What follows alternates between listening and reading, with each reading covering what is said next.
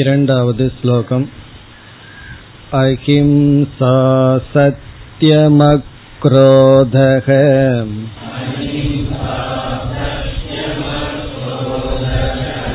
त्यागशान्तिरपैषुणम्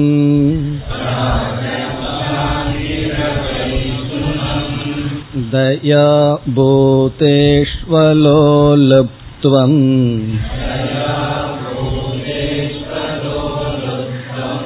मार्दवं ह्रीरचापलम्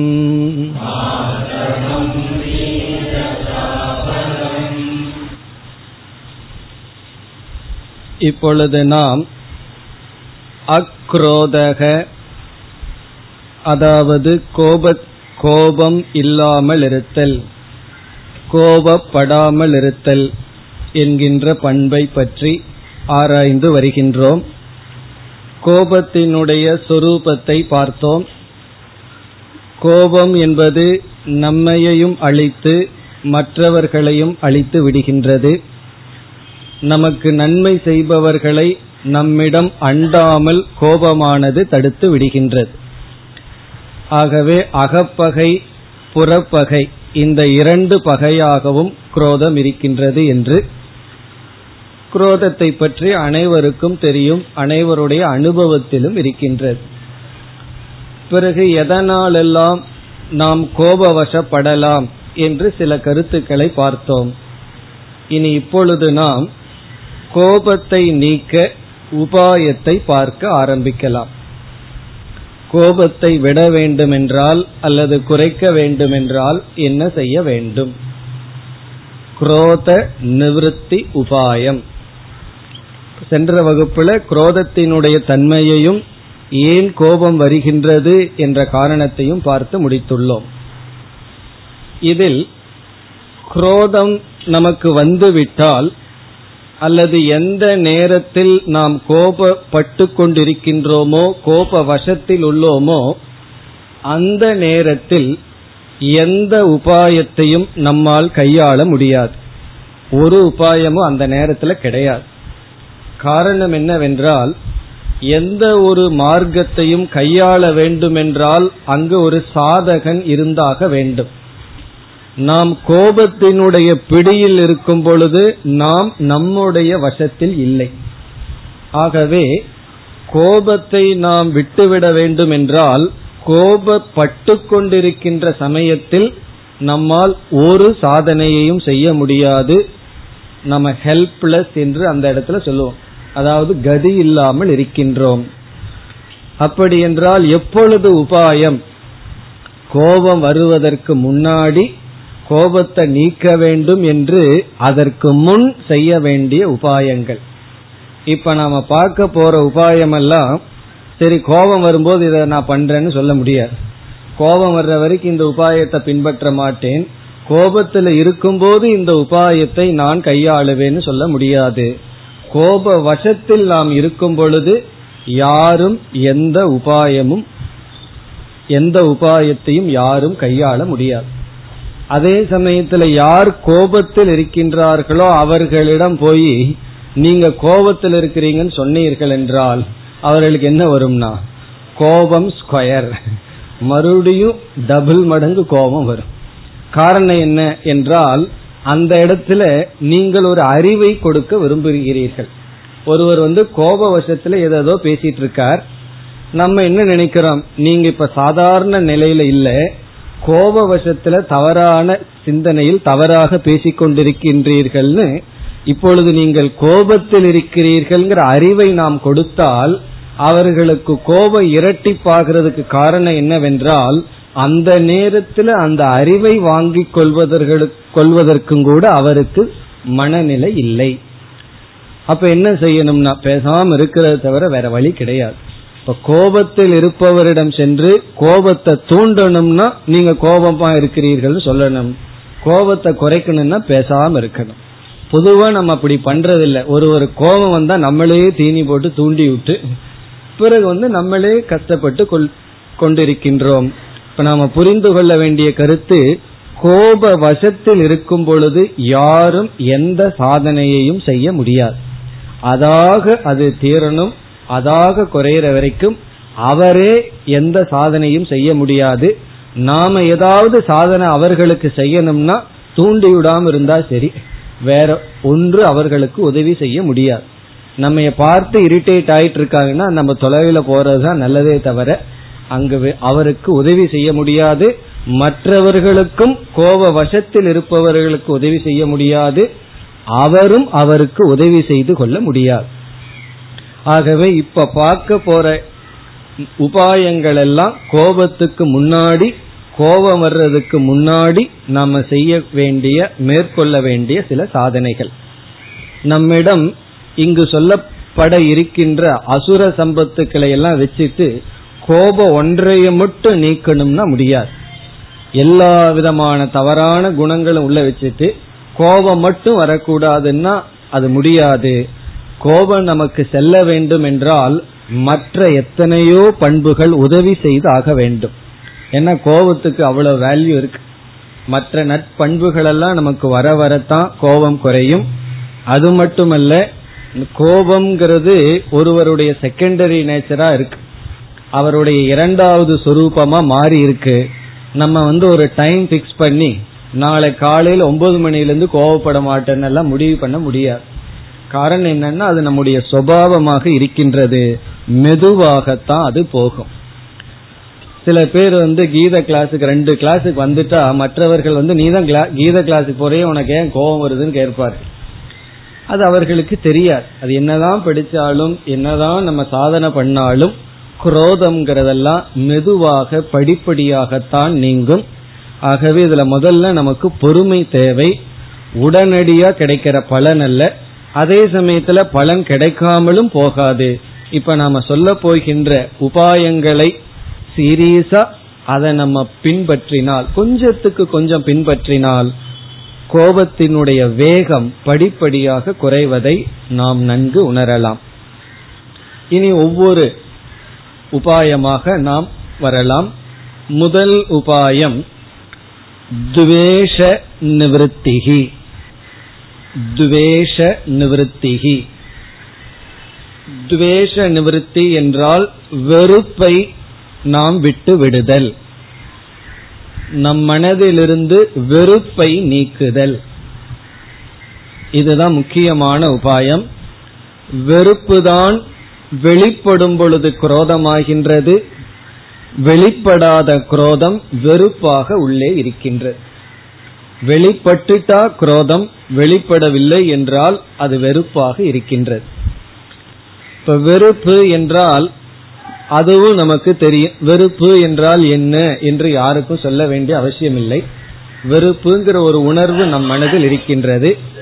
பொதுவா வெறுப்பு என்று வரும்பொழுது மற்ற மனிதர்கள் மீது மற்ற உயிரினங்கள் மீது. நான் வந்து புஸ்தகத்தை வெறுக்கிறேன் அல்லது வந்து வேற ஏதாவது பொருளை வெறுக்கின்றேன்னு சொல்லி சொல்ல மாட்டோம். அதுல வெறுப்பு இருந்தாலும் இந்த இடத்துல துவேஷம்ங்கிறது மற்ற மனிதர்கள் மற்ற உயிரினங்கள்.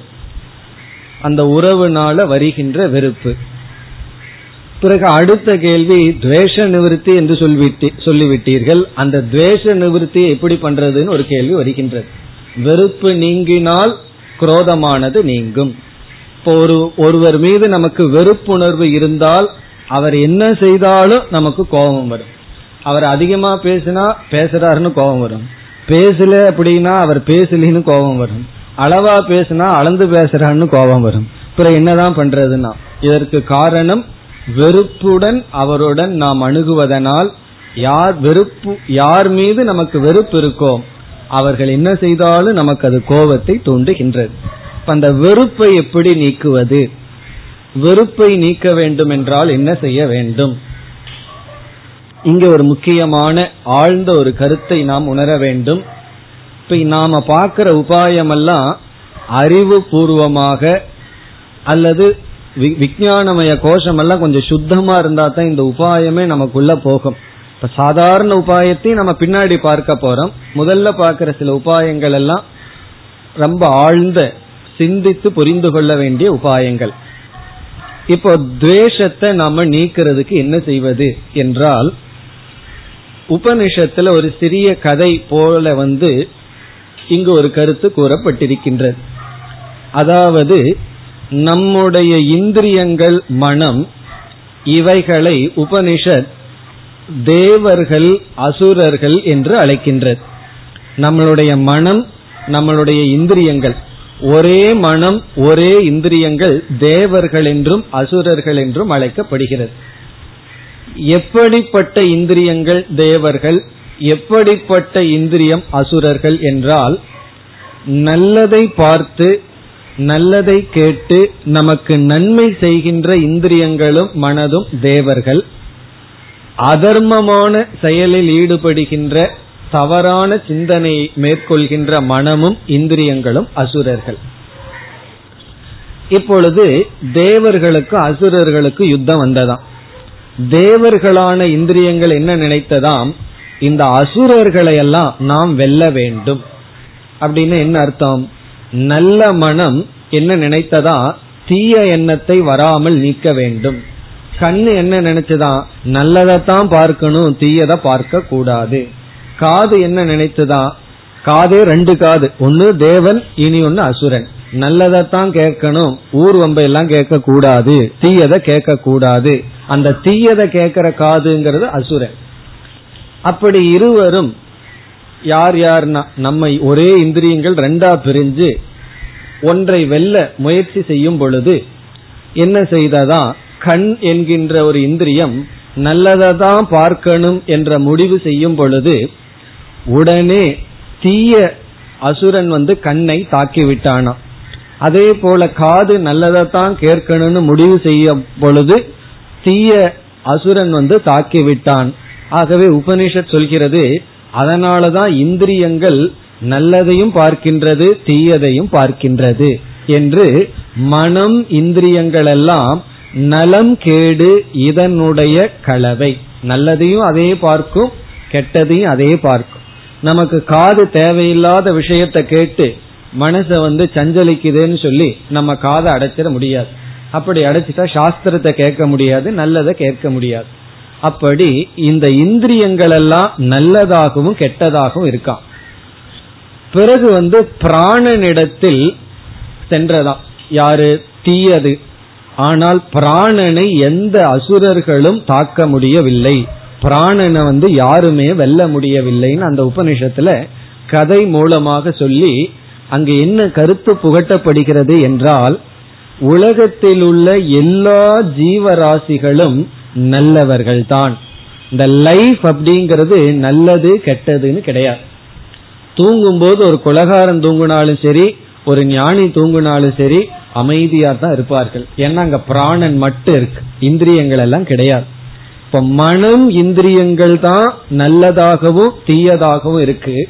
லைஃப் பிரின்சிபிள்ங்கிறது எல்லோரிடமும் சமமாக இருக்கின்றது. அதுல நல்லதுங்கிறது ஒண்ணு கிடையாது தீயதுங்கிறது கிடையாது.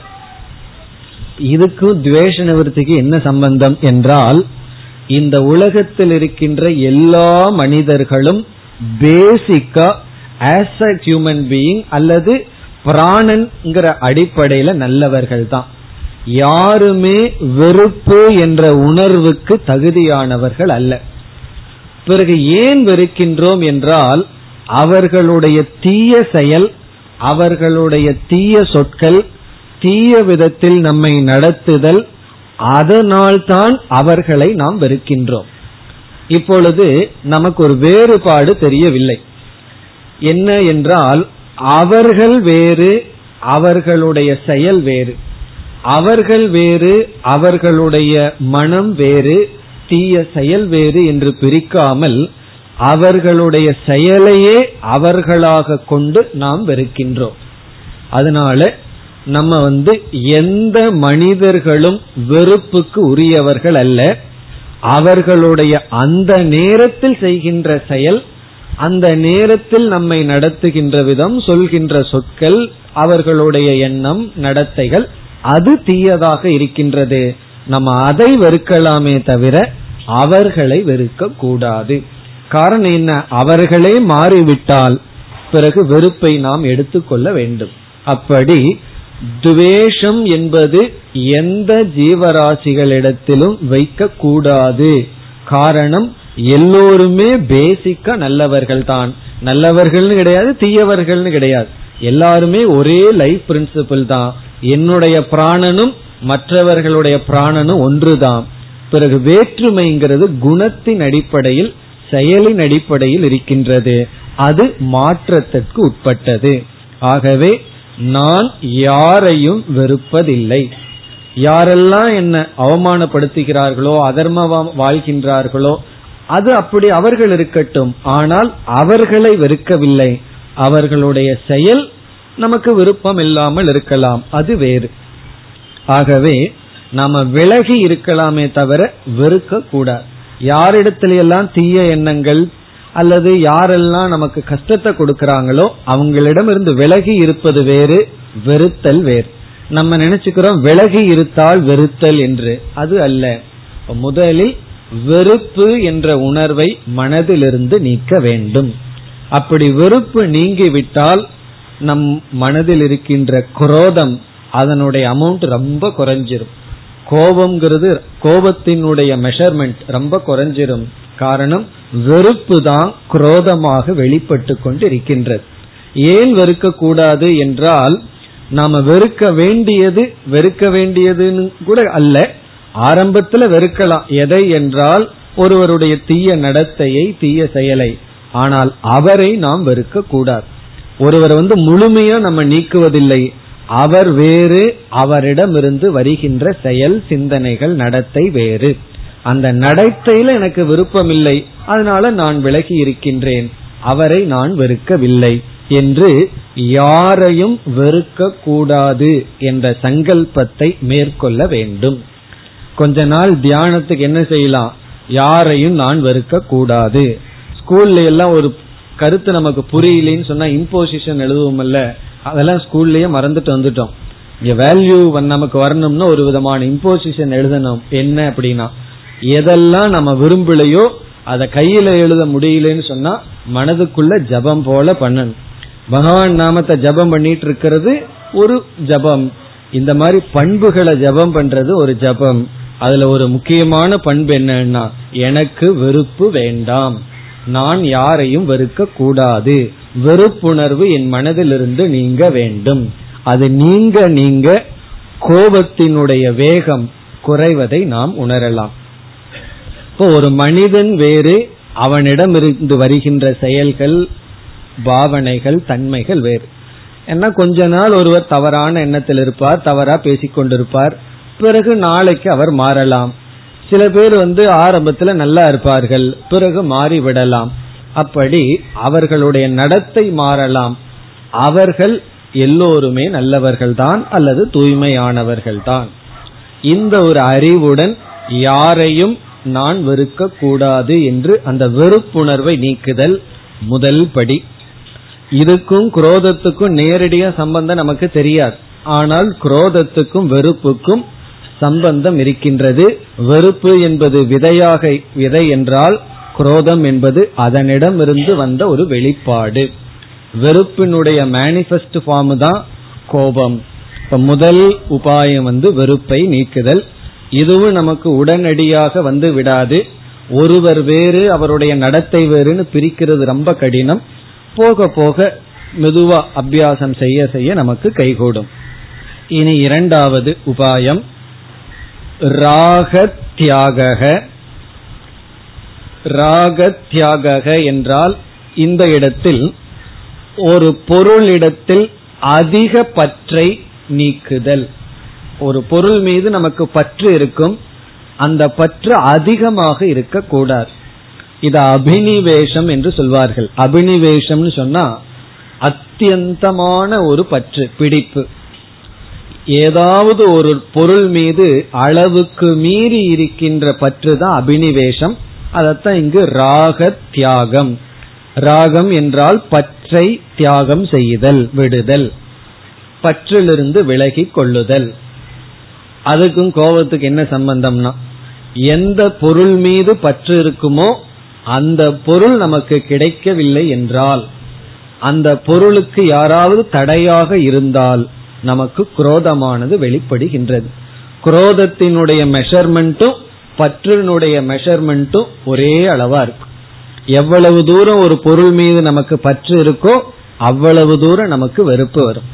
சில பேர் நமக்கு கோபத்தை தூண்டணும்னு என்ன செய்வார்கள் தெரியுமோ? எந்த ஏரியாவுக்குள்ள போனா நமக்கு கோபம் வரும்னு அவங்களுக்கு தெரியும். எந்த ஏரியானா எதுல நம்ம பற்று வச்சிருக்கிறோமோ கரெக்டா அதை டச் பண்ணுவார்கள். பிறகு வந்து இங்க தூண்டும். ரிமோட் கண்ட்ரோல் மாதிரி அவங்களுக்கு தெரியும் நம்ம ரிமோட் எல்லாம் உள்ள. நம்ம கண்ட்ரோல் பண்றது எப்படின்னா எந்த ஏரியால எதை பத்தி பேசுனா அல்லது எதை எந்த பொருள் அவரிடமிருந்து பறிச்சா அவருக்கு குரோதம் வரும். அதை தெரிஞ்சு மற்றவர்கள் எல்லாம் அதை செய்வார்கள். எல்லாம் மற்றவங்க சொல்லிட்டு இருக்கோம் நம்மளும் அதை தான் பண்ணிட்டு இருப்போம் நம்மளும் அதை பண்ணுவோம் மற்றவர்களும் நமக்கு அதை செய்வார்கள். அப்போ பற்றை விட வேண்டும். இந்த பற்று என்பது பொருள்களிடத்திலும் இருக்கலாம் மனிதர்களிடத்திலும் இருக்கலாம். இந்த பற்று வந்து சில சமயங்கள்ல ஒரு பொருள்ல அதிகமா பற்று வரும். பிறகு கொஞ்ச நாள்ல அந்த பற்று போயிடும் எதையாவது ஒன்று புதுசா வாங்கணும்னு வச்சுக்கோமே கொஞ்ச நாள் எல்லா பற்றும் அதுல போயிடும் அதையவே பார்த்துட்டு இருப்பான் செருப்பு புதுசா வாங்கினாலும் முதல்ல அது இருக்கிற இடத்துல இருக்காது வீட்டுக்குள்ள வந்துடும் ஒரு ரூம்குள்ள உள்ள வந்துடும் எவ்வளவு நாள்னா கொஞ்ச நாள். அதே போல காரோ பைக்கோ புதுசா வாங்கினா அதையே தொடச்சிட்டு இருப்பார் நாள்.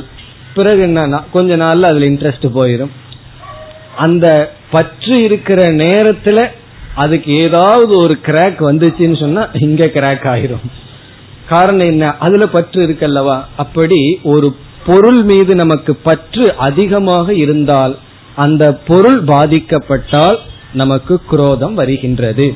அப்ப நம்ம ஒரு ஸ்டாக் லிஸ்ட் எடுக்கணும் இப்ப எந்த பொருள்ல நான் அதிகமா கவனத்துடன் பற்றுடன் இருக்கின்றேன்? பிறகு என்ன செய்யணும்? அந்த பொருள் இருக்கின்ற பற்றை நீக்க வேண்டும். அதாவது ப்ரிஃபரன்ஸ் இருக்கலாம் தேர்ந்தெடுப்பது இருக்கலாம் ஆனால் பற்று என்பது இருக்கக்கூடாது. பற்ற நீக்கிறதுக்கும் பல உபாயங்கள் எல்லாம் நம்ம பார்த்திருக்கோம். அதாவது எந்த பொருள் மீது நமக்கு ரொம்ப பற்று இருக்கோ அந்த பொருள் இருக்கிற தோஷத்தை பார்க்கணும். அது நம்மை அடிமைப்படுத்தும் சாதனையாக பார்க்கணும். ஒரு பொருள் நமக்கு சுகத்தை கொடுக்குதுன்னா அதை நம்ம எப்படி பார்க்கிறோம்? அது சுகத்தை கொடுக்கிற கருவியா பார்க்கிறோம்.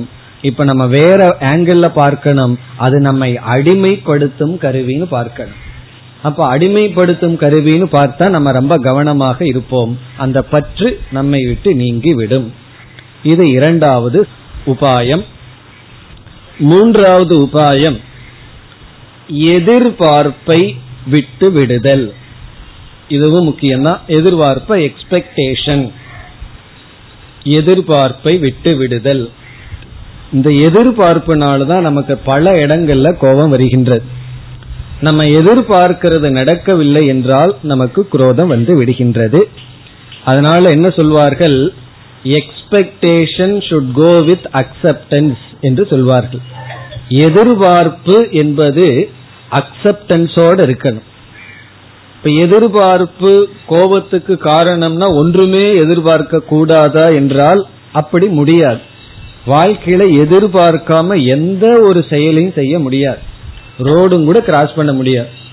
எது எந்த எதிர்பார்ப்பும் இல்லாம ரோட கிராஸ் பண்ணுன்னு சொன்னா என்ன ஆகும்னா நம்ம ரோட கிராஸ் பண்ணும்போது ஒழுங்கா அந்த போய் அந்த பக்கம் போய் சேருவோங்கிற எதிர்பார்ப்புல தான் கிராஸ் பண்றோம். யாருமே எக்ஸ்பெக்டேஷன் இல்லாம எந்த காரியத்தையும் செய்ய முடியாது. அப்படி ஒருத்தன் செய்யறான்னு சொன்னா அவன் வந்து ஒரே ஒரு ஆள் தான். யாரு தெரியுமோ? இங்க பக்கத்துல ஒரு ஹாஸ்பிட்டல் இருக்கு. உள்ள போய் பாருங்க அவர்கள் தான் எந்த எதிர்பார்ப்பும் இல்லாம செய்வார்கள். அதாவது பைத்தியம் பிடிச்சவன் தான் எந்த ஒரு பிரயோஜனம் இல்லாம ஏதாவது செஞ்சிட்டு இருப்பான். சாதாரண மனிதன் ஒரு எதிர்பார்ப்பு இல்லாம எந்த காரியத்தையும் செய்ய முடியாது. பகவானும் கூட அர்ஜுனனுக்கு கீதை உபதேசிக்கும் போது புரியணுங்கிற அட்லீஸ்ட் அந்த ஒரு எதிர்பார்ப்புலையாவது சொல்லிட்டு இருப்ப இல்ல அவன் புரிஞ்சா புரிஞ்சுக்கிட்டு இல்லாட்டி போட்டுன்னு ஏன் பகவான் சொல்லணும்? இப்படி எதிர்பார்ப்பு இல்லாமல் யாரும் எதையும் செய்ய முடியாது செய்யக்கூடாது. அதனாலதான் பல பேர் கீதையை படிக்காமலேயே எந்த எதிர்பார்ப்பும் இல்லாமல் கடமையை செய்யறது தான் பகவான் சொன்னார் என்று அதெல்லாம் அவர்களே கீதையில் இந்த மாதிரி சொல்லியிருக்குன்னு செய்துட்ட கற்பனை. எந்த இடத்திலையும் பகவான் எதிர்பார்க்காதேன்னு சொல்லல. எப்படி எதிர்பார்க்கணும் பலனை எப்படி பொருள்படுத்தணும்னு தான் பகவான் சொல்லி இருக்கின்றார். இப்ப எக்ஸ்பெக்டேஷன் தவறு கிடையாது. அந்த எக்ஸ்பெக்டேஷன்ல ஆட்டிடியூட் எப்படி இருக்கணும்? அதைத்தான் இப்பொழுது பார்க்க போகின்றோம். நம்ம வந்து வெறும் எதிர்பார்ப்போட நிக்கிறதுனால அது குரோதமாக மாறுகின்றது. அது குரோதமா வரக்கூடாதுன்னா அந்த எதிர்பார்ப்பு ஏற்றுக்கொள்வதுடன் கலந்திருக்க வேண்டும். எக்ஸ்பெக்டேஷன் வித் அக்செப்டன்ஸ் அக்செப்டன்ஸோட எக்ஸ்பெக்டேஷன் இருக்கணும். அப்பொழுது நமக்கு வந்து எதிர்பார்ப்பு கோபமாக மாறாது. நம்ம எதிர்பார்ப்பையே விட சொல்லவில்லை விடவும் முடியாது. நம்ம வந்து எதிர்பார்த்து தான் வாழ முடியும். அந்த எதிர்பார்ப்புடன் ஏற்றுக்கொள்ளுதலும் இருக்க வேண்டும். இதுல வந்து முதல்ல நம்ம இடத்துல ராங் எக்ஸ்பெக்டேஷன் ரொம்ப இருக்கு. தவறா எத்தனையோ எதிர்பார்த்துட்டு இருக்கோம் அந்த எதிர்பார்ப்பை முதல்ல நீக்கணும். எதிர்பார்த்தல் இந்த இடத்துல என்ன? யாரோ ஒருவர் நம்முடன் நெருங்கி இருப்பவர். இப்படித்தான் நடந்து கொள்ள வேண்டும்னு நம்ம முடிவு பண்றோம். உண்மையிலேயே முடிவு பண்ண வேண்டிய ஆள் ஆறுனா முடிவு பண்ண வேண்டிய அவர்கள். ஆனா நம்ம முடிவு பண்றோம். இப்போ உதாரணமா குழந்தை வந்து எவ்வளவு இட்லி சாப்பிடணும்னு அம்மா முடிவு பண்ணா என்ன கஷ்டம்னா இப்ப இது யாருக்கு கஷ்டம்? எல்லாத்துக்கும் கஷ்டம். அம்மாவுக்கும் கஷ்டம் குழந்தைக்கும் கஷ்டம். ஏன்னா அப்படித்தான் முடிவு பண்ணார்கள். பிறகு யாராவது கெஸ்ட் வீட்டுக்கு வந்தா சாப்பிடுறவங்க தான் முடிவு பண்ணணும் எவ்வளவுன்னு. ஆனா சர்வ் பண்றவங்க முடிவு பண்ணுவார்கள். நீ இவ்வளவு சாப்பிட்டாகணும். அப்படின்னு. நம்ம எவ்வளவுதான் எடுத்து சொன்னாலும் நம்ம கெப்பாசிட்டி குறைவா இருக்குன்னு சொன்னாலும் கேட்கறது இல்லை காரணம் என்னன்னா எதிர்பார்ப்பு. இவ்வளவு நீங்க சாப்பிடணும் நான் முடிவு பண்ணியாச்சு. யாரு முடிவு பண்ணணும்? அப்படி இதெல்லாம் எதிர்பார்ப்புகள் நம்ம முடிவு பண்றது. அப்புறம் இதை விட இப்ப வந்து என்னன்னா குழந்தைக எந்த நேரத்துல படிக்கணும்னு பேரண்ட்ஸ் முடிவு பண்ணுவார்கள். அந்த ஸ்டூடெண்ட்ஸுக்கு தெரியும் எந்த நேரத்துல அவங்களுக்கு மூடு வருதோ அந்த நேரத்துல தான் அவர்கள் படிப்பார்கள். இப்ப இரவு ரெண்டு மணி வரைக்கும் சில பசங்க படிப்பாங்க. காலையில எட்டு மணி வரைக்கும் தூங்குவாங்கன்னு வச்சுக்குவோமே அது அவங்களுக்கு அந்த நேரத்துல அது ரொட்டீனா இருக்கு. இந்த கொஞ்சம் வேதாந்தம் கேட்டுட்டு நாலு மணிக்கு பிரம்ம முகூர்த்தம் நீ நாலு மணிக்கு எந்திரிச்சு படிச்சா தான் ஏறுன்னா அவனுக்கு எப்படி அது ஏறும்? அப்ப என்ன ஆகும்னா அதுபடி அவன் செய்யலைன்னா இவர்களுக்கு கோபம் வந்து விடுகின்றது. ஒரு பையன் வந்து செவன்த்தோ எய்த்தோ படிக்கிறான். என் இடத்துல வந்து ஒரு கேள்வி கேட்டான். மறுபிறவின்னு ஒன்று இருக்கா சாமிஜின்னு நல்லா அப்படி எல்லாம் சொல்றாங்களே சாஸ்திரத்துல சொல்லியிருக்கேன்னு சொன்னேன். இருக்குன்னு. உடனே அவன் என்ன சொன்னான் தெரியுமோ போன பிறவியில எங்க அம்மா சூர்ப நகையா பிறந்திருக்காங்க. காரணம் என்னன்னா எப்பொழுது பார்த்தாலும் என்ன கூப்பிடுறதே திட்டிட்டு தான் கூப்பிடுறது. அப்படி அவன் அவனுக்குன்னு ஒரு ரொட்டீன் இருக்கு. அதை விட்டுட்டு நம்ம முடிவு பண்றது. நீ இந்த நேரத்துல தான் எந்திரிக்கணும். இந்த இதைத்தான் சாப்பிடணும். இப்படித்தான் பண்ணணும்னு சொல்லி ராங் எக்ஸ்பெக்டேஷன் ரொம்ப தவறான எதிர்பார்ப்பு. அதை வந்து என்ன செய்யணும்னா முழுமையா அந்த எதிர்பார்ப்பை விட்டுறணும். அந்த எதிர்பார்ப்பு தவறான எதிர்பார்ப்பா இருக்கக்கூடாது. எதிர்பார்ப்பு சரியா இருந்தாவே பிரச்சனை இருக்கும்போது தவறான எதிர்பார்ப்புனால நமக்கு குரோதம் வருகின்றது. அதனால முதல்ல நம்ம ஒரு லிஸ்ட் எடுத்து எதெல்லாம் என்னுடைய ரைட் எக்ஸ்பெக்டேஷன் எதெல்லாம் என்னுடைய ராங் எக்ஸ்பெக்டேஷன் அதை நம்ம பார்க்கணும். எதை எதிர்பார்க்கிறதுக்கு எனக்கு தகுதி இருக்கு எதை எதிர்பார்க்கிறது தவறு என்று பார்க்க வேண்டும். எல்லா பிரச்சனைக்கும் இந்த எக்ஸ்பெக்டேஷன் தான் எதிர்பார்ப்பு தான். இந்த மாதிரி அவர்கள் நடந்து கொள்ள வேண்டும் நாம எப்படி நடந்துக்கணுங்கிறது நமக்கே சில சமயம் கஷ்டமா இருக்கும்போது நாம யாரு முடிவு பண்றது மற்றவர்கள் இப்படி நடந்து கொள்ள வேண்டும் என்று. இப்போ பல சமயங்களில் நம்முடைய எதிர்பார்ப்புகள்ல ஒரு தொண்ணூறு சதவீதம் தவறான எதிர்பார்ப்புகள். அதை நம்ம விடணும். பிறகு அடுத்தது வந்து ரைட் எக்ஸ்பெக்டேஷனுக்கு வர்றோம். அந்த எதிர்பார்ப்பு சரிதான். இப்ப நம்ம ஒருவருக்கு ஒரு உதவி செய்யறோம். உதவி செய்தா அவர்கள் வந்து நன்றி உணர்வோட நம்ம இடத்துல நடந்துக்கணுங்கிறது ஒரு எதிர்பார்ப்பு. இது தவறு கிடையாது. பிறகு நம்ம குழந்தைக்கு உதவி செய்யறோம் மற்றவங்களுக்கு உதவி செய்யறோம் இல்ல ஆபீஸ்ல வேலை செய்யறோம் நம்ம கடமையை நம்ம செய்யும் பொழுது நமக்கு வர வேண்டிய உரிமைகளை எல்லாம் எதிர்பார்க்கிறோம். அந்த எதிர்பார்ப்பெல்லாம் தவறில்லை. ஆனால் அதையும் நமக்கு கிடைக்கவில்லை என்றால் ஏற்றுக்கொள்ள வேண்டும். ஏற்றுக்கொள்ள வேண்டும்ங்கிறதுலயும் ஒரு முக்கியமான கருத்து இருக்கு. இப்போ ஒரு தவறு இருக்கு. நமக்கு நாம் ஒருவருக்கு உதவி செய்யறோம். அவர் வந்து அந்த நன்றி உணர்வுடன் திருப்பி அவர் செய்யவில்லை. ஏற்றுக்கொள்ளணும்னு சொன்னா நன்றி கெட்ட ஒரு உணர்வு வந்து சரின்னு சொல்ல சொல்கிறீர்களான்னா அப்படி அல்ல. தவறு என்று ஏற்றுக்கொள்கின்றோம் தவறை. சரியை சரின்னு ஏற்றுக்கொள்றோம். அக்செப்டன்ஸ்ங்கிறது அலோவ் பண்றோம்னு அர்த்தம் கிடையாது. உன்னை ஏற்றுக்கொள்ளுங்கள்னு சொன்னா உன்னை வந்து அனுமதி கொடுக்கின்றோம்னு அர்த்தம் கிடையாது. ஏற்றுக்கொள்றதுன்னா நமக்கு அந்த இடத்துல சக்தி கிடையாது வேறு வழி கிடையாது. அது நம்ம ஏற்றுக்கொள்வதை தவிர வேறு வழி இல்லை. அப்படி எதிர்பார்ப்பு எந்த இடத்துல முரண்படுகின்றதோ அப்பொழுதெல்லாம் நமக்கு கோபம் வந்து விடுகிறது. நாம எதிர்பார்ப்பு எடுக்கணும் எதிர்பார்ப்பினுடைய லிஸ்ட் ஏற்கனவே ரெண்டு லிஸ்ட் எடுக்க வேண்டியது இருக்கு. துவேஷன் லிஸ்ட் அப்புறம் ராக லிஸ்ட் பிறகு வந்து எக்ஸ்பெக்டேஷன் நாம எப்படியெல்லாம் என்னென்ன எதிர்பார்ப்புகளோட இருந்து கொண்டிருக்கின்றோம்? மற்றவர்களுடைய பிஹேவியர் எப்படி இருக்குன்னு எதிர்பார்த்துட்டு இருக்கோம் இதுல எவ்வளவு தவறு? அதை பார்த்து பிறகு சரியானதாக இருந்தாலும் நம்ம எதிர்பார்ப்பதில் தவறில்லை. கிடைப்பதை நாம் எடுத்துக்கொள்ள வேண்டும். நம்ம எதிர்பார்ப்பு ஃபெயிலியர் ஆச்சுன்னா அதை நம்ம ஏற்றுக்கொள்ள வேண்டும். இந்த அக்செப்டன்ஸ் அதாவது எதிர்பார்ப்ப விட்டம்னாவே நமக்கு ஒரு பெரிய ஃப்ரீடம் கிடைக்கும். அது ஒரு வாக்கியம் சாமிஜி சொல்வார்கள் to the extent you give freedom to others to that extent you gain freedom மற்றவர்களுக்கு நீ எவ்வளவு தூரம் சுதந்திரம் கொடுக்கிறையோ அவ்வளவு தூரம் நீ சுதந்திரத்தை அடைகின்றாய். To the extent we give freedom to others எவ்வளவு தூரம் மற்றவங்களுக்கு அவர்கள் அப்படி இருக்க அவர்கள் விருப்பப்படி நம்ம அனுமதி கொடுக்கிறோமோ அவ்வளவு தூரம் நாம் எதை அடைகின்றோம்? ஃப்ரீடம் சுதந்திரத்தை அடைகின்றோம். நாம கண்ட்ரோல் பண்ற வரைக்கும் தான் பொசசிவா இருக்கிற வரைக்கும் தான் நமக்கும் சுதந்திரம் இல்லை அவர்களுக்கும் சுதந்திரம் இல்லை. அப்படி நாம மற்றவர்களுக்கு எவ்வளவு தூரம் ஃப்ரீடம் கொடுக்கிறோமோ அவ்வளவு தூரம் ஃப்ரீடம் நாம் அனுபவிக்கின்றோம். ஒரு ஒரு அம்மையார் வந்து ஒரு குறை கூறினார்கள். என்னன்னா வீட்டில் இருப்பவர்கள் எல்லாம் யாருமே சொன்னபடி கேட்கறது இல்லை எல்லாம் என்ன தொந்தரவு பண்ணுகிறார்கள் பிறகு அவர்களிடம் பேசினதிலிருந்து புரிந்து கொண்டது என்னவென்றால் இவர்கள் எல்லாத்தையும் கண்ட்ரோல் பண்ணணும்னு விரும்புகிறார்கள். இவங்க சொன்னதைத்தான் எல்லாம் கேட்கணும்னு விரும்புகிறார்கள்னு சொல்லி அப்ப இவர்களிடத்தில் ஒரு தவறான எண்ணம் இருக்கு. இப்ப சரியான அறிவை கொடுக்கணும்னு நான் இந்த வாக்கியத்தை அவரிடம் சொன்னேன்.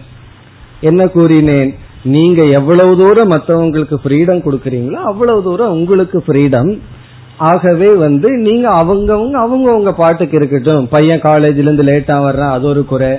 மாமியார் நான் சொல்றபடி கேட்கறது இல்ல அது ஒரு குறை.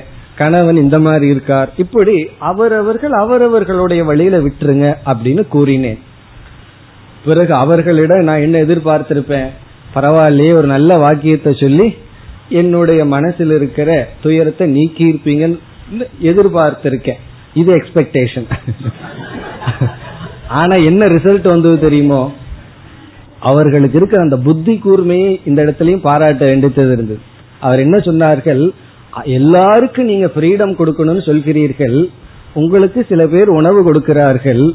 அதுல நான் வெஜிடேரியன் கொடுத்தா நீங்க சாப்பிடுவீர்களா? நீங்க ஃப்ரீடம் கொடுக்கறீங்களா?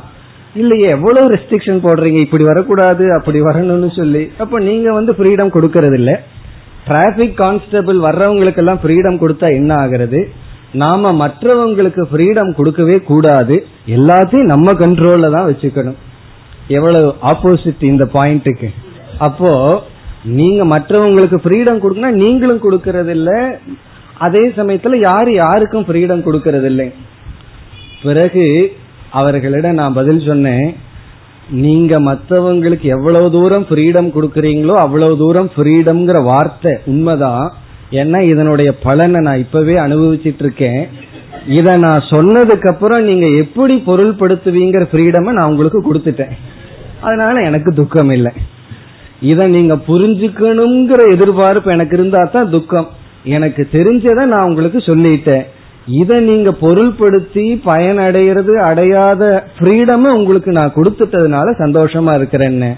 கொஞ்ச நாளைக்கு அப்புறம் திரும்பி வந்து இந்த வார்த்தை சத்தியம் என்று உணர்ந்தார்கள். அப்படி மற்றவங்களை நம்ம பொசசிவா வச்சுக்கணும். இவங்க இப்படித்தான் நடந்துக்கணும்.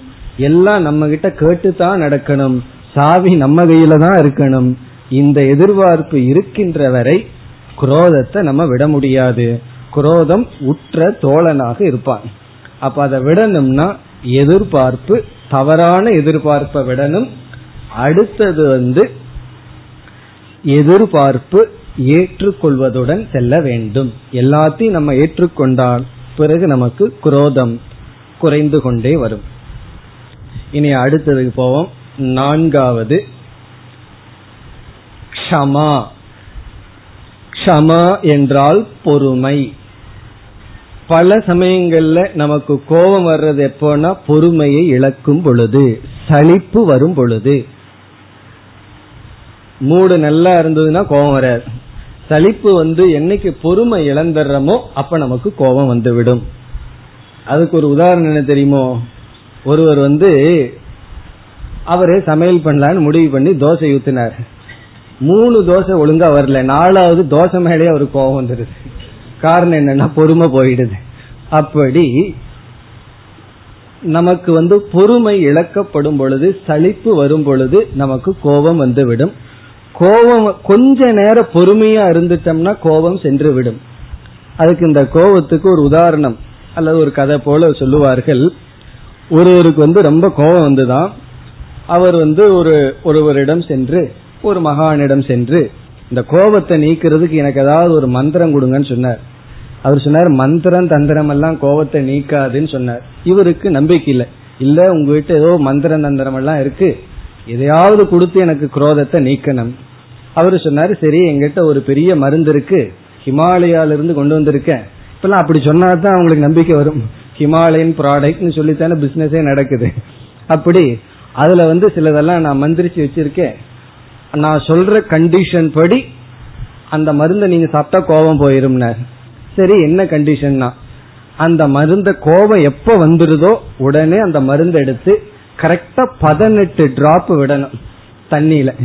அது என்னைக்கு மாறினா கோபம் மறுபடியும் வந்துடும் பிறகு அத வந்து கொஞ்சம் கொஞ்சமா குடிச்சு பிறகு கோபம் போகும்னா. இவருக்கு எப்ப கோபம் வருதோ அப்ப அந்த பாட்டில் எடுப்பார். மெதுவா பதினெட்டு டிராப் விடுறதுக்குள்ள கொஞ்சம் பொறுமை மனது சாந்தி வந்துடுது கோபம் போயிடுது. மந்திர தந்திரத்தில இல்ல பொறுமையினால அமைதியினால. கோபம்ங்கிறது க்ஷணம்தான். அந்த க்ஷணத்துல கொஞ்ச நேரம் அமைதியா இருந்தோம்னா நமக்கு கோபம் சென்று விடும் இப்ப கோபம் நமக்கு வந்து அந்த நேரத்துல கண்ட்ரோல் பண்றது இது ஒண்ணுதான். கொஞ்சம் ஒரு ஹெல்ப் பண்ணும். என்னன்னா பொறுமை. ஆனா பொறுமையை இழக்கிறது தான் குரோதம். கோபமா இருக்கும்போது கொஞ்சம் பொறுமையா இருன்னு சொன்னா எச்சா கோபம் வந்துடும் அங்க கோபமா இருப்பவர்களிடம் பேசவே நம்ம கூடாது. அப்போ அதற்கு முன்னாடி பொறுமையாக இருந்து பழகுதல் பொறுமையை வளர்த்தி கொள்ளுதல். பொறுமையை வளர்த்துறதுக்கு என்ன பண்ணணும்னா நம்ம இந்தியாவில் இருக்கிறதே பொறுமையை வளர்த்துறதுக்கான சாதனம். ஏன்னா எதுவுமே ஒழுங்கா வேலை செய்யாது. வெளிநாட்டுல எல்லாம் அப்படி இல்லை. எல்லாமே பர்ஃபெக்டா இருக்கும். அதனாலதான் அவங்க சின்ன விஷயத்துக்கெல்லாம் ஓவரா டென்ஷன் ஆயிடுவார்கள் காரணம் என்ன? பொறுமைக்கு சான்ஸே கிடையாது. டெலிபோன் எடுத்தா அங்க வேலை செய்யும். வேற எல்லாமே வேலை செய்யும். இங்க அப்படி இல்லை. எல்லாத்துலயும் ஒரு ஒரு செட்டப் இருக்கு. ஒரு வந்து அப்செட் இருக்கும். அப்ப வந்து அதெல்லாம் நம்ம பொறுத்து பொறுத்து பழகி கொள்ளுதல். இப்ப ஜபம் வந்து நமக்கு உதவி செய்யும். பிறகு விரதம் எல்லாம் நமக்கு பொறுமையை வளர்த்த உதவி செய்யும். இந்த க்ஷமாங்கிறதுக்கு இனி ஒரு இரண்டாவது பொருள் மன்னித்தல். சாந்தின்னு நம்ம பார்த்திருக்கோம். இந்த மன்னித்தல்ங்கிற குணம் நமக்கு கோபத்தை நீக்கும்.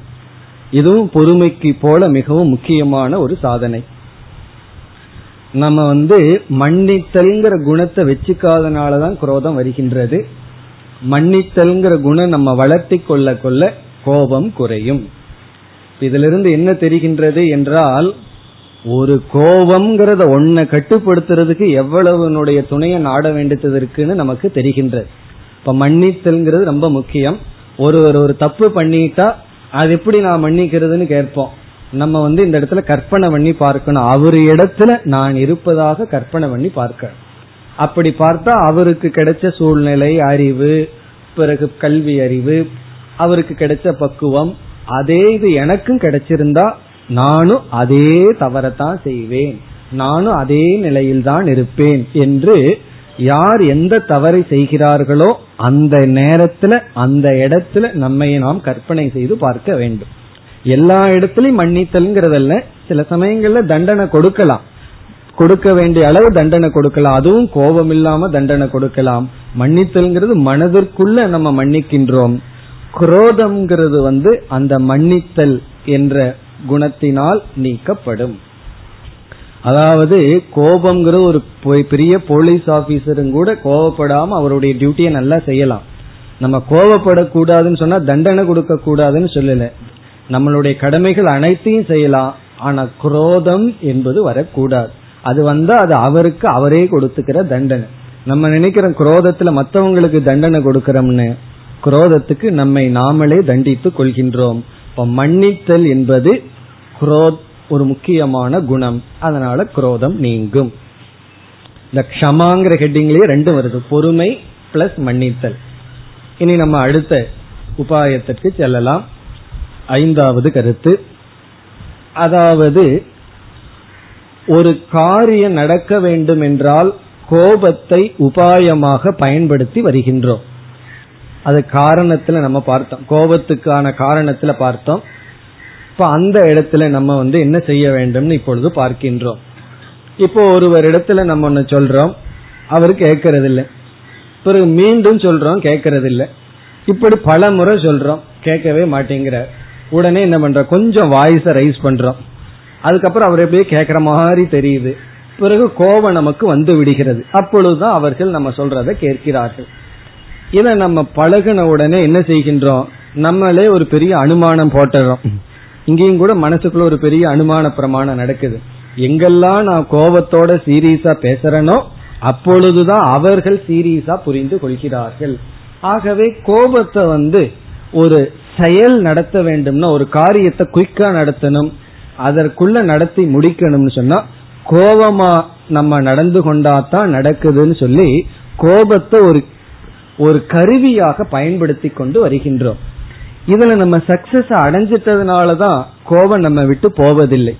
குழந்தைகிட்டயே கோபமா சொன்னாதான் அது போய் அதனுடைய வேலையை செய்யுது. ஹோம் ஒர்க் பண்றதோ விளையாட்டு இருந்து வர்றதோ பண்ணுது.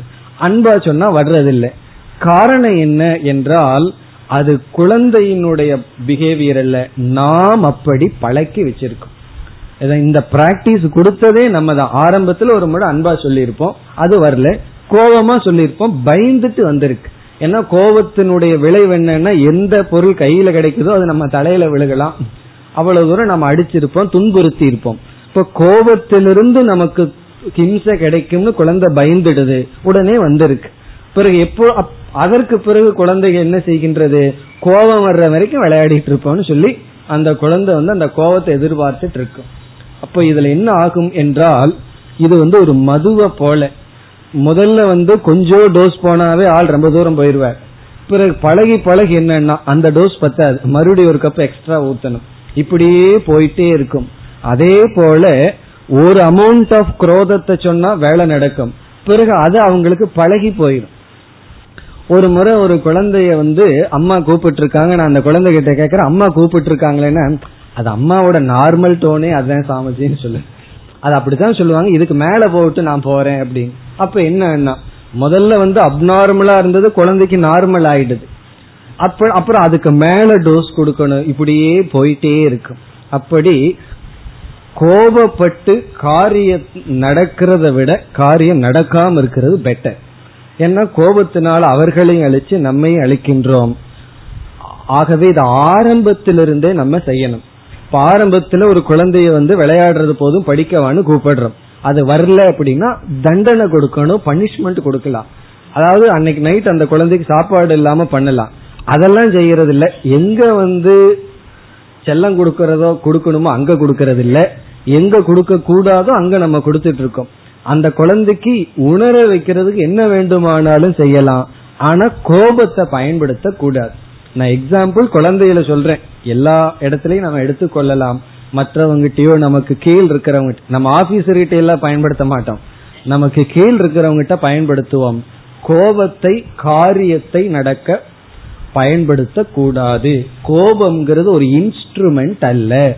அதை நம்ம மனசுக்குள்ள நன்கு புரிந்து கொள்ள வேண்டும். கோபமா ஒன்ன நம்ம சாதிச்சிட்டோம்னா சாதிச்ச போதிலும் தோல்விதான் அடைஞ்சிருக்கோம். கோபம் இல்லாம சாதிக்கிறதா உண்மையான சாதனை. கோபம்ங்கிறது நம்முடைய பலம் அல்ல கோபம்ங்கிறது பலகீனம். பல பேர் வந்து கோபத்தை பலம்னு நினைச்சிட்டு இருக்கார்கள். அவர்கள் சொல்லுவார்கள் உனக்கு கோபம் வர்றதில்ல அதனாலதான் உன்னால ஒன்னும் பண்ண முடியறதில்ல.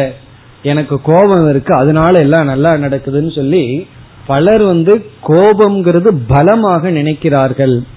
ஆனால் கோபம்ங்கிறது பலகீனம். நாம எப்ப பலகீனத்தை அடையிறோமோ அப்பதான் கோவப்படுறோம். பலமா இருக்கும்போது கோவப்படுவதில்லை. எப்படின்னா இதற்கு முன்னாடி நம்ம பார்த்தோம். எப்ப நமக்கு சக்தி குறையுதோ எப்ப நம்ம சளிச்சிடுறோமோ அப்பதான் கோபம் வருது. அதனாலதான் வயதாக கோபம் ஏன் அதிகமா வருதுன்னா சக்தி தாங்கிக்கிற சக்தி குறைகின்றது உடல்ல வலு குறைகின்றது கோபம் அதிகரிக்கின்றது. இப்போ குரோதத்தை பலர் வந்து பலம்னு நினைக்கிறார்கள். அது தவறான அறிவு. கோபம்ங்கிறது பலகீனம். பலகீனத்தினால ஒரு காரியத்தை சாதிக்கிறது நல்லதா? பலத்தோட சாதிக்கிறது உண்மையான சாதனையா என்றால் இப்ப இதிலிருந்து கோபத்தை நாம் காரியத்தை நடக்க ஒன்றை நடக்க கருவியாக பயன்படுத்தக்கூடாது இனி அடுத்ததற்கு வருகின்றோம். அடுத்த உபாயம் என்னவென்றால் எப்பொழுது நமக்கு மீண்டும் கோபம் வரும்? மற்றவர்கள் நம்மிடத்துல பொய் சொல்லும் பொழுது மற்றவர்கள் நம்மை அவமானப்படுத்தும் பொழுது மற்றவர்கள் நம்மை நடத்துகின்ற விதத்தில் நமக்கு கோபம் வருகின்றது. நம்ம பற்றி ஏதாவது ஒரு கமெண்ட் அடிச்சுட்டாங்கன்னா நமக்கு கோபம் வருகின்றது. இதற்கு காரணம் என்னன்னா நம்ம ஈகோ வந்து ஹர்ட் ஆகுது. நம்ம அகங்காரத்துக்கு வந்து அந்த அகங்காரத்துக்கு துயரம் வருகின்றது. இந்த இடத்துல நம்ம அறிவு பூர்வமாக சிந்திக்க வேண்டும். ஒருவர் வந்து நம்மிடத்துல பொய் சொல்கிறார்கள் தவறா நடந்து கொள்கிறார்கள்னா அது அவர்களை காட்டுகின்றதே தவிர நம்மைய பத்தி ஒருவர் ஒரு ஜட்ஜ்மெண்ட் போட்டா அந்த ஜட்ஜ்மெண்ட் உண்மையிலேயே அவர்களைத்தான் விளக்குகின்றதே தவிர என்னை விளக்கவில்லை. என்ன தீர்மானிப்பவன் நானே நான் தானே தவிர மற்றவர்கள் அல்ல. என்னை பற்றி மற்றவர்கள் இழிவா சொல்வது அது அவர்களுடைய மனநிலையை காட்டுகின்றது பிறகு என்ன பற்றி நான் தான் சொல்ல முடியும்னு சொல்லி இப்ப இந்த இடத்துல என்ன புரிந்து கொள்ள வேண்டும்? யார் என்னை எப்படி நடத்தினாலும் அதற்கும் எனக்கும் சம்பந்தம் இல்லை. என்னை வந்து ரொம்ப சீப்பா நடத்தினா நான் சீப்பானவன் அல்ல. அது அவர்களை காட்டுகின்றது. என்ன உயர்வா ஒருவர் நடத்தினால் நான் உயர்ந்தவன் அல்ல. அது அவர்களை காட்டுகின்றது. அப்படி நம்முடைய அகங்காரத்தை நம்ம கவனமாக பாதுகாக்க வேண்டும். இந்த இடத்துல அகங்காரம்னு ஈகோ அல்ல. இந்த நான்கிற இண்டிவிஜுவாலிட்டி இப்ப என்ன யாருமே ஹர்ட் பண்ண முடியாது என்று நாம் உணர்ந்து கொண்டால் நம்மை துன்புறுத்துபவர்கள் மீது நமக்கு குரோதம் வராது. இதெல்லாம் ஒரு விதமான லிஸ்ட் இனி அடுத்த காரணம் வந்து சாத்விகமான மனிதர்களுக்கு நம்ம பார்த்தோம். கோபத்துக்கான காரணத்துல ஒன்று அதர்மத்தை பார்க்கும் பொழுது சிலருக்கு கோபம் வந்து விடுகின்றது. இதெல்லாம் யாருக்குன்னா கொஞ்சம் மனப்பக்குவம் அடைந்தவர்களுக்கு. இப்ப அந்த நிலைக்கு இப்பொழுது வரலாம் நாம். இப்ப வந்து சில பேர்த்துக்கு வந்து எந்த அதர்மத்தை பார்த்தாலும் கோபமே வர்றதில்லை அப்படின்னா அவர்களை ஞானின்னு சொல்லிட முடியாது. அவர்கள் வந்து ரொம்ப கீழான அந்த அதர்மத்துக்குள்ள அவர்கள் இருப்பார்கள். அதனால அது அவர்களுக்கு கோபம் வராது. யார் வந்து தர்ம நெறிப்படி நியாயமாக வாழ்ந்து கொண்டு நேர்மையாக இருக்கிறார்களோ அவர்களுக்கு தான் கோபம் அதிகமா வரும். இப்போ ஒரு திருடனை பார்த்து திருடன்னு சொன்னா அவன் உண்மையை தானே சொல்றாங்கன்னு பேசாம இருந்துருவான். திருடாதவனை பார்த்து திருடன்னு சொன்னா அவர்களுக்கு கோபம் வந்துடும் தப்பான எண்ணம் இல்லாதவர்களிடத்துல ஒரு தவறான பழிய சுமத்துனா அவர்களுக்கு கோபம் வந்துடும் ஆபீஸ்ல ஒழுங்கா வேலை செய்யறவரிடம் போய் இவர் வேலை சரியா செய்யலன்னு சொன்னா அவர்களுக்கு கோபம் வரும். செய்யாம தூங்கிட்டு இருக்கிறவனுக்கு நீ ஒழுங்கா வேலை செய்யலாம் அவன் பேசாம இருப்பான். ஆனா சரியா இருப்பவர்களிடம் நம்ம வந்து அத பழி சுமத்தினால் தவறா சொன்னா அந்த அதர்மத்தை தாங்கிக் கொள்ளாமல் நமக்கு கோபம் வந்து விடுகிறது. இப்போ நாம வந்து தர்மத்தில் இருக்கோம்.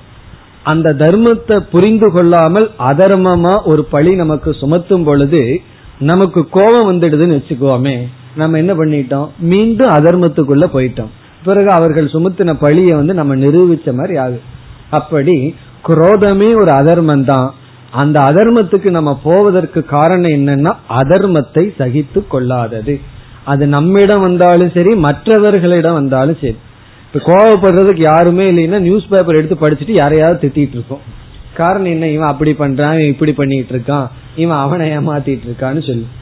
இதெல்லாம் என்னன்னா அதர்மத்தை ஏற்றுக்கொள்ளாத நிலை.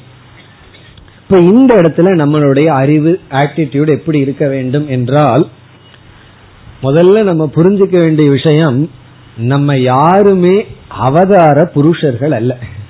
நம்ம தர்மத்தை நிலைநாட்டுறதுக்காக வரல. பகவான் வேணா அதுக்காக வந்திருக்காரே தவிர நம்ம இந்த உலகத்தில் இருக்கிற தர்மத்தை நிலைநாட்டுறதுக்காக பகவான் நம்ம இங்க அனுப்பிச்சு வைக்கல. பிறகு நம்மையே நம்ம பக்குவப்படுத்திக்கிறதுக்கு வந்திருக்கிறோமே தவிர தர்மத்தை நிலைநாட்டுகின்ற பொறுப்பு பகவானுக்கு இருக்கே தவிர நமக்கு இல்லை. இத புரிஞ்சிட்டாவே சமுதாயத்துல எத்தனையோ அதர்மங்கள் நடக்குதுன்னா அதற்கு நம்ம பொறுப்பு இல்ல. பகவான் அனுபவிச்சு தான் எல்லாம் நடந்துட்டு இருக்கு அதனுடைய அர்த்தம் அதர்மம் நடக்கணுங்கிறது கிடையாது. ஆனால் அதர்மத்தை நிலைநாட்டுகின்ற டியூட்டி எனக்கு இல்லை. நான் எந்த அளவுக்கு தர்மத்தை பின்பற்ற முடியுமோ அதுதான் பின்பற்ற முடியுமே தவிர மற்றவர்களிடத்தில் சூழ்நிலைகளை நம்ம மாற்றுவதற்கு சக்தி கிடையாது. சக்தி இருந்தா செய்யலாம். சக்தி இல்லை என்றால் விட்டு விட வேண்டும். இப்ப நம்முடைய லெவல்ல தான் நம்ம தூய்மையா இருந்து கொள்ள முடியுமே தவிர ஒரு ஆபீசர் இருக்கார் அவர் லெவல்ல லஞ்சம் வாங்காம இருக்கலாம் நேர்மையா இருக்கலாம். அவருக்கு சக்திக்கு அட்பாற்பட்ட லெவல்ல ஒன்றும் செய்ய முடியாது. அங்க தவறு நடக்குதுன்னா அதை நம்ம கண்டிக்க முடியாது. கண்டிச்சா அதை விட பெரிய தவறு நமக்கு வந்து விடும். இப்ப இந்த இடத்துல நம்ம என்ன புரிந்து கொள்ள வேண்டும்னா எந்த சூழ்நிலைக்குள்ள தர்மத்தை நிலைநாட்டுறதுக்கு நமக்கு சக்தி இருக்கோ அது அதற்குள்ள நம்ம தர்மத்தை நிலைநாட்டணும். அதற்கு மேல நமக்கு சக்தி இல்லை என்றால் நாம் அதை ஏற்றுக்கொள்ள வேண்டும். இது ஒரு விதமான டிசீஸ் தான். மற்றவங்களுடைய ஒரு அதர்மத்தை பார்த்து பயந்து விலகுதல் அல்லது ஒரு தவறுக்குள்ள இருக்க முடியாதது வந்து ஒரு விதமான நோய் தான். நோய் என்றால் மன வலு இல்லாததுதான் உங்களுக்கு அதர்மத்துக்குள்ள இருக்கணும்னு சொன்னா இப்ப சேல்ஸ் டாக்ஸ் ஆபீஸ்க்குள்ளேயே இன்கம் டாக்ஸ் ஆபீஸ்க்குள்ளேயே ஒருத்தர் வேலை செய்யறாருன்னு வச்சுக்கோமே எதுக்குள்ள அவர் உட்கார்ந்துட்டு இருக்காருன்னா உங்களுக்கே தெரியும் நான் சொல்ல வேண்டிய அவசியம் இல்லை ஏன்னா ஒருவர் என்னிடத்துல சொன்னார் சேல்ஸ் டாக்ஸ் ஏதோ கட்ட போனாராம். ரொம்ப பத்து இருபது பேர்த்த தாண்டி ஒருவர் அமர்ந்து கொண்டு அவ்வளவு சத்தம் போட்ட எல்லாத்துக்கும் கேட்கிற மாதிரி எனக்கு கொடுக்கறது கொடுக்கலையே சார் அப்படின்னு சொல்கிறார்களாம். அவர் கொடுக்க வேண்டிய லஞ்சத்தை கொடுக்காம போறாங்களாம். அப்போ லஞ்சம் கேட்டு வாங்குறதுங்கிறது ஒரு காலத்துல விற்கப்பட வேண்டியதா இருந்தது. இப்ப வந்து அது ஒரு பெருமையா மாறுற அளவுக்கு தர்மசாஸ்திரம் மாறி இருக்கு இன்னைக்கு மனு வந்தாருன்னா வேற தர்மசாஸ்திரமே எழுதணும். காரணம் என்னன்னா அவ்வளவு தூரம் எல்லாம் இன்சென்சிட்டிவ் அப்ப அங்க வேலை செய்யற ஆட்களுடைய உடம்புல என்ன ஓடுதுன்னு தெரியல. ரத்தமா சாக்கடையா? அந்த அளவுக்கு இன்சென்சிட்டிவ் ஆகி விட்டார்கள். அங்க போய் நம்ம தர்மத்தை நிலைநாட்ட முடியுமானா முடியாதுதான். அப்ப என்ன செய்யணும்னா பேசாம இருக்கணும். அதையும் சகித்து கொள்ள வேண்டும். அங்கேயும் நம்ம முதல் சொன்னதுக்கு வந்துடணும் துவேஷ நிவர்த்திகி. அவர்களுக்கெல்லாம் அந்த அளவுக்கு தான் இருக்கிறார்கள். மனதார யாரையும் வெறுக்க வேண்டாம். அதற்காக நான் அதர்மத்தை அனுமதிக்கின்றேன்னு அர்த்தம் கிடையாது. தர்மத்தை நிலைநாட்டுறதுக்கு நமக்குள்ள ஒரு ஏரியா இருக்கு. அவ்வளவுதான் நமக்கு சக்தி இருக்கு. அதற்கு அப்பாற்பட்ட விஷயத்துல நமக்கு சக்தி இல்லை. அதை நாம் ஏற்றுக்கொள்ள வேண்டும். இங்கேயும் அக்செப்டன்ஸ் தான். நம்ம வந்து அவதார புருஷர்கள் அல்ல. தர்மத்தை நிலைநாட்ட வரல தர்மத்தை பின்பற்ற வந்துள்ளோம். ரெண்டுக்கு வித்தியாசம் இருக்கு. தர்மத்தை பின்பற்றுறதுக்கு தான் நம்ம வந்திருக்கிறோமே தவிர அதுவே முடியாம இருக்கு. அதை பின்பற்றுறதுக்கே பாடாத பாடுபட்டு இருக்கோம். இனி போய் நிலைநாட்டுவதுங்கிறது அதுக்கு அடுத்தபடி அதற்காக நாம் வரவில்லை. இனி இறுதியாக இதெல்லாம் கோப நிவர்த்தி உபாயம். கடைசியா என்ன உபாயம் என்றால் குரோதம்ங்கிறது ரஜோகுணத்திலிருந்து வருகின்ற ஒரு வெளிப்பாடு. ஆகவே நம்ம ரஜோகுணத்தை தவிர்த்து சத்துவ குணத்துக்கு செல்ல வேண்டும். சத்துவ குணத்துக்கு எப்படி போறதுன்னா இனிமேல் கீதையில வருகின்ற பகுதியில எல்லாம் பகவான் வந்து சாத்விகமான ஞானம் சாத்விகமான செயல் சாத்விகமான தானம் சாத்விகமான உறுதின்னு சொல்லி எல்லாம் மூணா பிரிக்க போறார். அடுத்த அத்தியாயத்திலேயே எது வந்து சாத்விகமான உணவு? உணவிலையும் சொல்ல போறார். இதெல்லாம் சாத்விகமான உணவுன்னு சொல்லி. அதுல எல்லா விதமான சாத்விகமான சாதனைகளை எடுத்து கொள்ளுதல். உணவு முதல் கொண்டு காரசாரமா சாப்பிட்டு இருந்தோம்னு வச்சுக்கோமே கோவம் கொஞ்சம் போக போறாது. அதனால வாரத்துல ஒரு நாளாவது கொஞ்சம் உப்பு காரம் எல்லாம் கொஞ்சம் கம்மியா போட்டு என்ன பண்ணணும்னா கோபத்தை கொஞ்சம் குறைக்கணும். அப்படி உணவு முதல் கொண்டு சாத்விகமானதை எடுத்து கொள்ளுதல். உணவு செயல் உறுதி எல்லாத்திலையும் சாத்விகமான குணத்தை எடுத்துக்கொண்டால் ரஜோகுணத்தினுடைய வேகம் நமக்கு குறையும். இவ்விதத்தில் இந்த குரோதம் என்பது எல்லோரிடமும் இருப்பது அது வந்து ஒவ்வொருவருக்கும் ஒவ்வொரு காலத்துல ஒவ்வொன்று குரோதத்துக்கு காரணமாக இருக்கும். அந்த காரணத்தை கண்டுபிடிச்சு அந்த குரோதம் வர்றதுக்கு முன்னாடியே அந்த காரணத்தை நீக்கிறதுக்கு முயற்சி செய்ய வேண்டும். நம்ம இங்க பார்த்தது வந்து சாம்பிள் தான். உதாரணமா சில காரணத்தை பார்த்து அது சாமான்யமா பொதுவா சிலதை பார்த்து பொதுவான சில நிவர்த்திகளை பார்த்தோம்.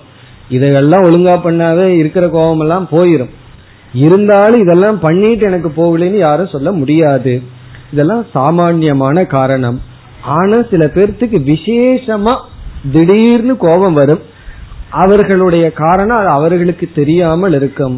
முதல்ல என்ன செய்யணும்னா நான் ஏன் கோபப்படுறேன்னு காரணத்தை கண்டுபிடிக்க வேண்டும். எப்பொழுதெல்லாம் எனக்கு கோபம் வருது? கோபத்தினுடைய இன்டென்ஷன் என்ன? எவ்வளவு தூரம் கோபம் இருக்குன்னு கண்டுபிடிச்சு அதற்கான காரணம் என்னன்னு கண்டுபிடிச்சு இதெல்லாம் செல்ஃப் இன்ட்ராஸ்பெக்ஷன் சொல்றது. நம்மையே சற்று ஆராய்ந்து காரணத்தை கண்டுபிடிச்சு கண்டுபிடிச்சிட்டா மட்டும் குரோதம் போயிடாது கண்டுபிடிச்சதற்கு பிறகு அதற்கான உபாயத்தை தேர்ந்தெடுத்து நாம் உபாயத்தில் ஈடுபட ஈடுபட என்ன ஆகும்னா கொஞ்சம் கொஞ்சமா கோபம் நீங்குவதை நாம் பார்க்கலாம். இந்த குரோதம் போயிடுதுன்னு சொன்னா நமக்கு ரெண்டு விதமான பகைவர்களும் சென்று விட்டார்கள். என்ன பகைவர்கள்? அகப்பகை புறப்பகை. கோபம் இல்லாம இருந்தா உதவி செய்வதற்கு நல்லவர்கள் நம்மை நாடி வருவார்கள். பிறகு நமக்கும் நாம் நன்மை செய்கின்றோம். மற்றவர்களுக்கும் நன்மை செய்கின்றோம். எத்தனையோ பாவ செயல்களை எல்லாம் நம்ம வந்து தவிர்க்கலாம். கோபத்திலிருந்து விடுதலை அடைந்தால். ஏன்னா நம்ம கோபப்படும் பொழுது எந்த வார்த்தையை நம்ம சொல்வதற்கு சிந்திப்பதற்கு வெட்கப்படுவோமோ அந்த வார்த்தையெல்லாம் வாயிலிருந்து வரும். அதற்கு பிறகே நம்ம வெட்கப்படுவோம். இப்படிப்பட்ட ஒரு செயல் செய்து விட்டேன் இப்படிப்பட்ட சொல்ல சொல்லிட்டேன்னு சொல்லி. பிறகு அந்த சொல்ல சொல்லிவிட்டால் அது பதிந்து விடுகின்றது. நாவினால் சுட்ட வடு ஆறாதுன்னு சொல்றது போல. அது ரொம்ப நாள் அந்த வடு அந்த உறவுகளுக்குள்ள எல்லாம் தொடர்கின்றது. ஆகவே கோபத்தை நீக்குவது மிக மிக முக்கியமான சாதனை. இத்துடன் இந்த பண்பையும் முடித்துக் கொள்ளலாம். இதுக்கு மேல கோபத்தை பத்தி பேசினா யாருக்காவது கோபம் வந்துடும் அதனால வந்து அடுத்த பண்பு தியாகம். அடுத்த வகுப்பில் தொடரலாம்.